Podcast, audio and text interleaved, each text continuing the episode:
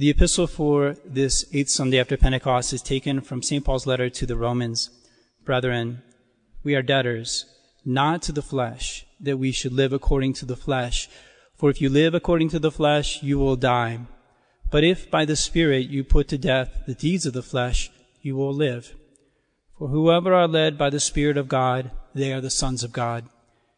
Now you have not received a spirit of bondage so as to be again in fear, but you have received a spirit of adoption as sons, by virtue of which we cry, Abba, Father. The Spirit Himself gives testimony to our spirit that we are sons of God. But if we are sons, we are heirs also, heirs indeed of God, and joint heirs with Christ. Please stand for the gospel. The gospel is taken from the 16th chapter of the Gospel of St. Luke. At that time, Jesus spoke to his disciples this parable. There was a certain rich man who had a steward who was reported to him as squandering his possessions. And he called him and said to him, What is this that I hear of thee? Make an accounting of thy stewardship, for thou canst be steward no longer.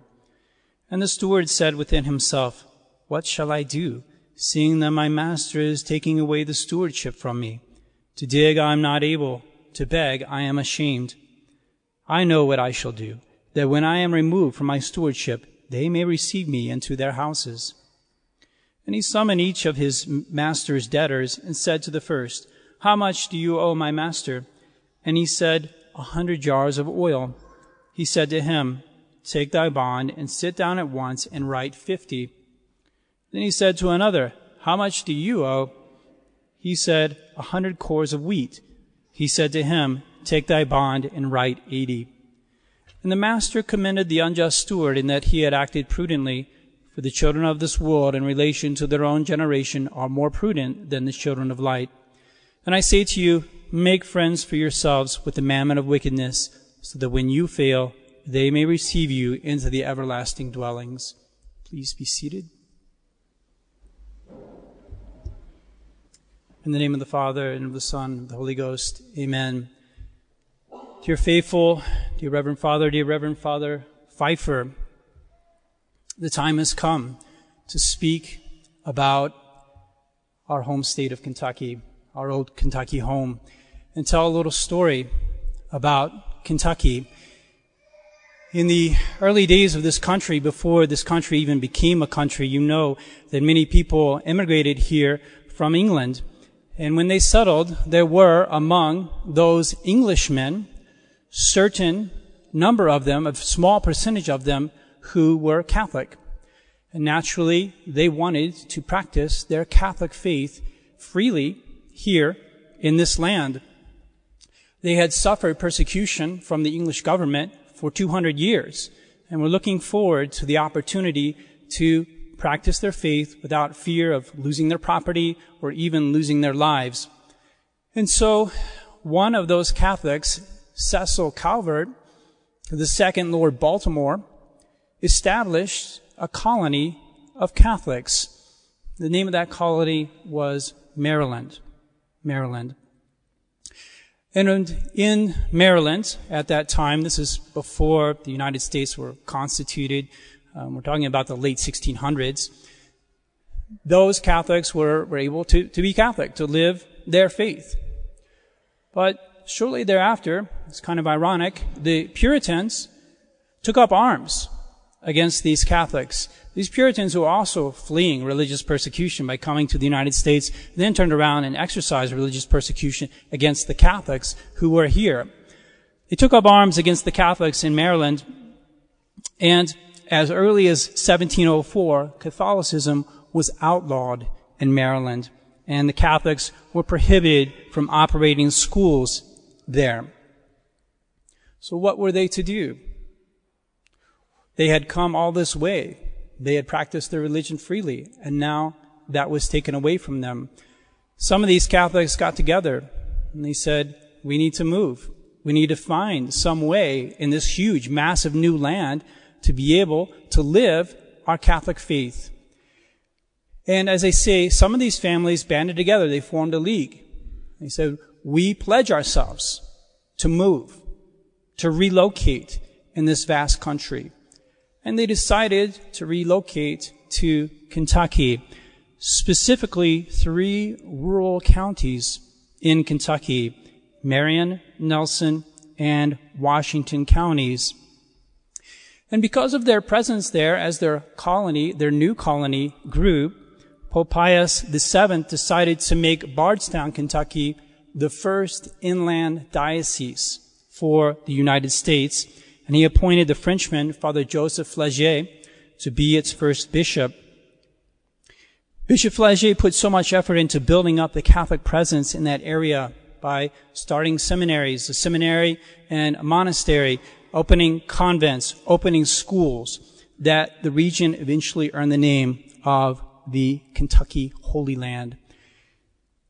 And these were decisions, dear Father, that, that your and, and my ancestors made. Sacrifices that they made in order to be able to continue practicing the Catholic faith. These are decisions that were made hundreds of years ago that determined, to a certain degree, our own lives because of the fact that, well, Father Pfeiffer grew up in Nelson County, and my grandfather grew up in a very poor home in Washington County, in that very Catholic area of Kentucky. And so it happened that these people were able to preserve their Catholic faith for themselves, for their children, for their grandchildren, for their great grandchildren. The years go by. We can say the centuries go by. So we come to the 20th century and people like myself and Father Pfeiffer come in, into this world and are given the Catholic faith. But of course, as you know, there was a huge revolution in the church in the 1960s and the 1970s. And once again, those Catholics in Kentucky were forced to make a choice when they saw their faith being taken away from them, when they saw their Catholic identity being betrayed. What were they going to do when they saw thousands of people leaving the Catholic faith and they're presented with, with a liturgy that does not properly represent the sacrifice of our Lord Jesus Christ, which is the very essence of, of our Catholic faith. They had to make difficult decisions. They were being refused the privilege of, well, living the integral Catholic life um, by this time not Puritans, but by Catholics. Some people were forced into submission and just sort of hobbled along. Many people left the church. And yes, there were so many priests and nuns as well who, who lost their faith at that time. But this is not what your grandparents did, Father. This is not what my grandparents did at that time. They had to make crucial, important decisions for the future of their faith. And I'm talking about 50 years ago, over 50 years ago, these decisions had to be made. Just like those Catholics who had to say, well, we're going to have to pick up our stakes and we're going to have to move somewhere else so that we can preserve the most important thing in our life, the Catholic faith. Our grandparents made the decision that they would hold on to the traditional catechism, the traditional mass, and traditional Catholic morality. At great cost, they made these decisions. Their decisions changed our lives. Their decisions made our lives, we can say. If we are where we are today, if, if I'm a priest, if Father is a priest, it was partly due, largely due to these efforts of our grandparents to maintain the Catholic faith. I don't so much ask myself whether I'd be a priest today. I ask myself whether I would even have the faith today. If my grandparents hadn't made the decisions they made, if, if your grandparents hadn't made the decisions they made, I want to commend your grandparents, dear Father, for their great decision to hold on to tradition in an era of incredible confusion in our beloved church. They are the successors of those great Catholics of old. Really, over the course of thousands of years, these decisions have had to be made when, when persecution has struck for Catholics. We are a religion of persecution. Our founder was persecuted and put to death. He predicted persecution to the apostles at the Last Supper he identified it even as a certain mark for Catholicism. That has been our history, and it's, it's forced Catholics throughout the ages to make crucial decisions, to see what can we do in, in these circumstances? What can we do to rise to the occasion and make sure that the future will, will be a future wherein the Catholic faith will be maintained by us, by our children, by our grandchildren, by our great grandchildren. If the flame of the faith has been kept going up to this point in 2023, if there is still Catholicism in this world today, it is because of people like that, because of people who are willing to make these sacrifices. Dear Father, your ordination, it gives us hope that this effort is going to continue, that this effort is going to be taken to the next generation. The story has to keep going. Our Catholic story, our Catholic history that has been written, it has to continue to be written. Our forefathers have written their chapters. Now it's the time for us to write our chapter. We have the pen in our hands. We have to make sure that we write the chapter well so that the next chapter will be prepared, that it also can be written. This is what we have given our life for, dear Father, by our ordination. We have given our life in order to make sure that the faith continues. We want it to continue. We want to put in the same effort that our grandparents put in, and if possible, even, even more effort by giving our very lives. Now by your ordination, you, you have this mission. You have this mission to uphold the faith of others, to sustain their faith in a world that's gone crazy. You have that same mission that was given to the apostles by our Lord to preach the gospel to all nations, to conquer the world for our Lord Jesus Christ.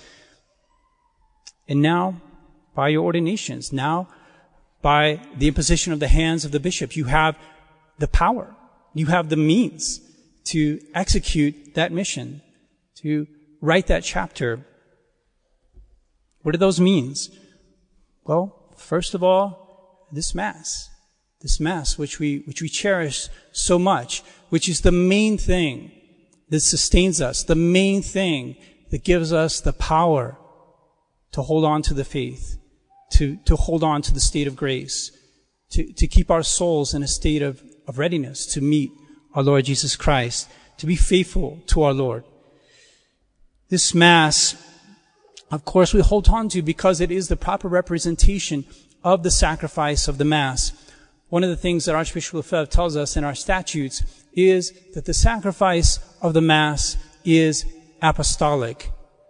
We, we get our appetite for maintaining the faith, for holding on to the faith, from, primarily from the Mass. Why? because of the fact that our Lord died for our sins so that we could be sanctified and get to heaven. And now he's given to us this sacrament of the Mass by, by which we, we represent, we, we renew the sacrifice of Calvary. If him dying on the cross was primarily for the salvation of souls, for, for souls to know the truth, to live by the truth, to save their souls, then the Mass itself, which is the renewal of that sacrifice of Calvary, does the same thing. It is apostolic. It seeks to save souls. It seeks to confer on, upon souls the merits of our Lord, the, to wash them with the blood of our Lord. And we priests, we, we are his instruments for bringing the fruits of his sacrifice to the world. Only priests can say Mass. The only way you, you can get the fruits of the Mass is if there is a priest who's given his life and who's celebrating that Mass. The Mass, dear Father, is now your life.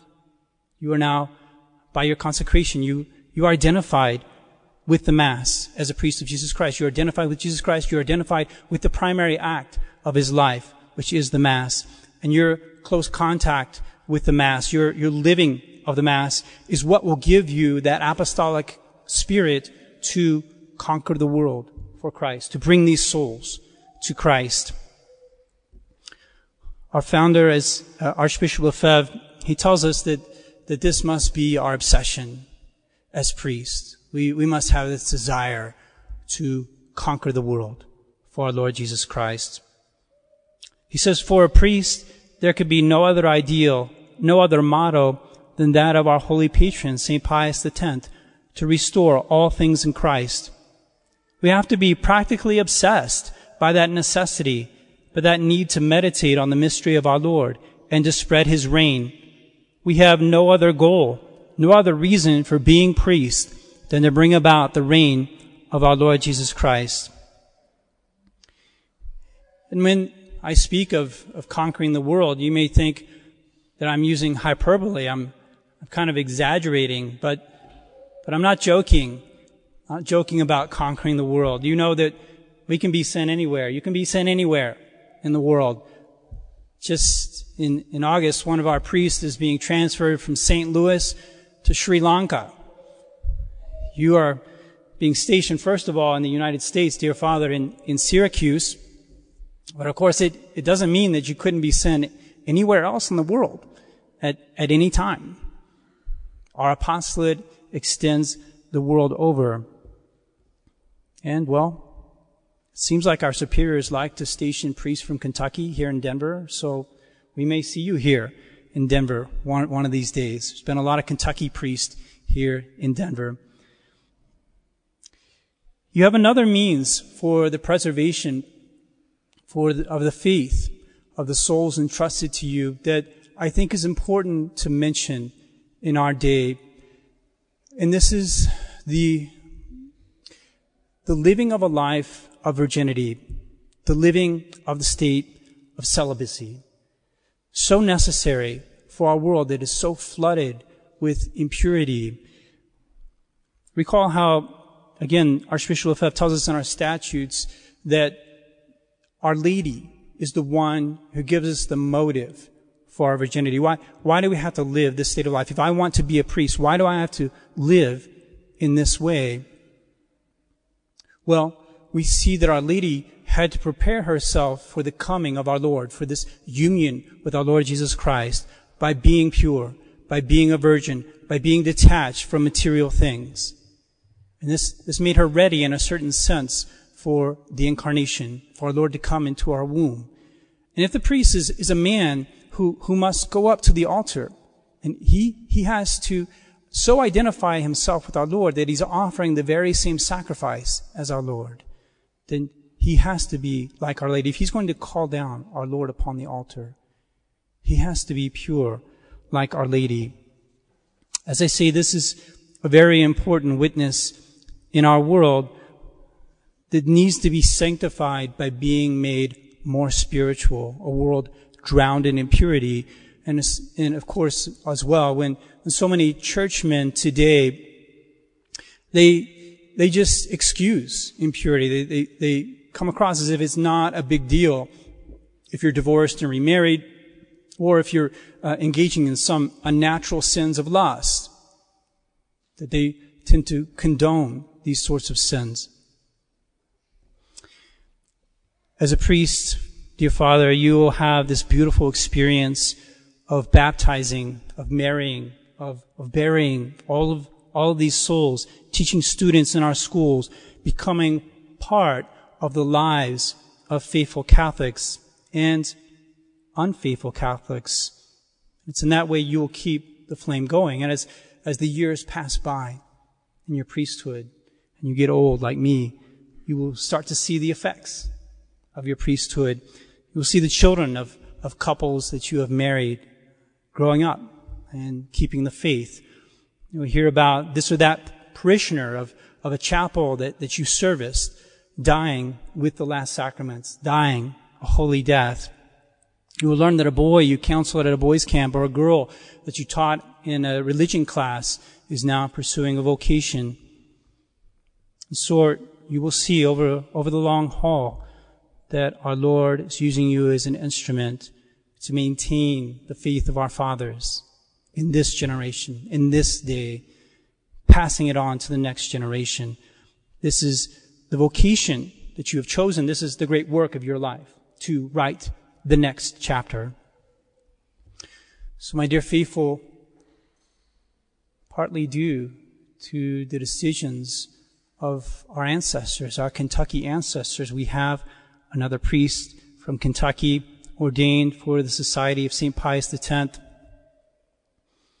As fellow Kentuckians, Father, let us be faithful to the example of our ancestors. Let us play our part in the promotion of the reign of Christ the King in our age so that our spiritual children one day may have the strength to continue a legacy that they have received from us. In the name of the Father and of the Son and of the Holy Ghost. Amen.